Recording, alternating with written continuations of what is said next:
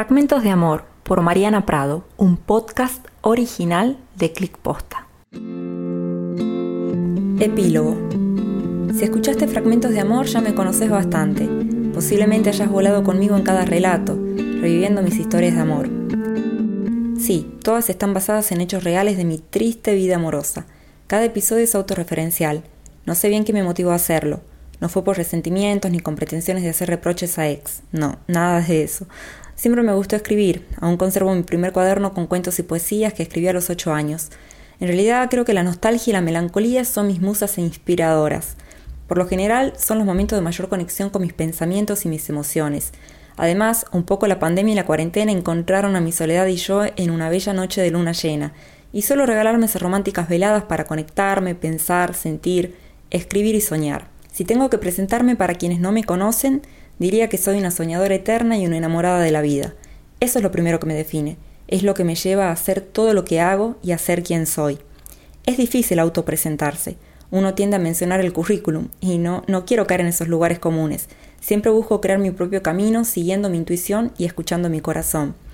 Y un poco ese es el espíritu de Fragmentos de Amor, aportar un poco de magia en medio de tanto caos. Para mí, el amor es poesía, es el arte de expresar la belleza de la vida. Vivo intensamente cada instante. Durante el día me caracteriza más la aceleración que la calma.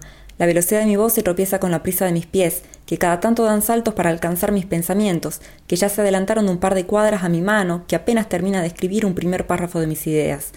Y en ese acontecer de la rutina suceden cosas, que a veces no comprendemos y no hallamos palabras para expresar eso que nos pasa, eso que nos atraviesa el pecho o que nos perturba el sueño. En esos momentos de oscuridad, de nebulosa, yo enciendo una luz y escribo. Cuando llega la calma escucho y siento mi alma que habla. Esos escritos que salen de adentro son para uno mismo. Entonces uno se pregunta si merecen ser publicados, si a alguien más le podría interesar eso que es tan propio y dicho así sin más que el simple lenguaje de la vida diaria. En carta a un joven novelista, el escritor Rainer María Rilke le responde a un joven de 19 años que le escribió una carta pidiéndole opinión sobre poemas que había escrito y le dice entre otras cosas lo siguiente. Pregunto a usted si sus versos son buenos. Me lo pregunta a mí. Antes lo ha preguntado a otras personas. Manda sus versos a revistas literarias, los compara con otros versos y se siente inquieto si esas revistas los rechazan. Pues bien, ya que usted me permite aconsejarlo, le pido que renuncie a todo eso. Usted mira hacia afuera, y esto es justo lo que ahora no debe hacer. Nadie puede ayudarlo. Nadie. No hay más que un solo camino. Entre en usted. Examine a fondo qué es lo que lo mueve a escribir. Examine si ese deseo está enraizado en lo más profundo de su ser. Pregúntese si moriría si no le fuera posible escribir. Esto ante todo, pregúntese, en la hora más silenciosa de su noche, ¿debo escribir? Excave en sí mismo en busca de una respuesta. Y si es afirmativa, si usted sale del encuentro con esa pregunta, con una afirmación firme y sencilla, entonces construya su vida conforme a esa necesidad, que sea su vida, hasta en su hora más insignificante, un signo y un testimonio de este impulso.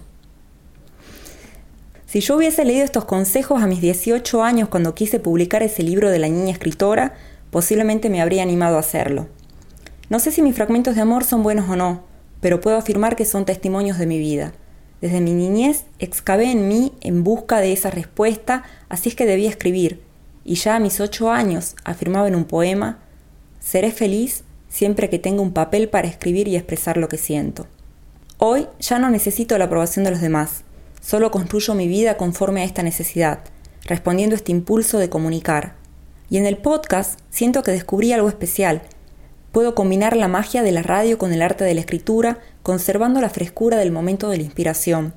Simplemente disfruto hacer lo que amo, y si logro que otro apasionado corazón sueñe e imagine mientras escucha fragmentos de amor, mi alma regocijará plenamente. Idea original, redacción y voz por Mariana Prado. Cada viernes, nuevos episodios.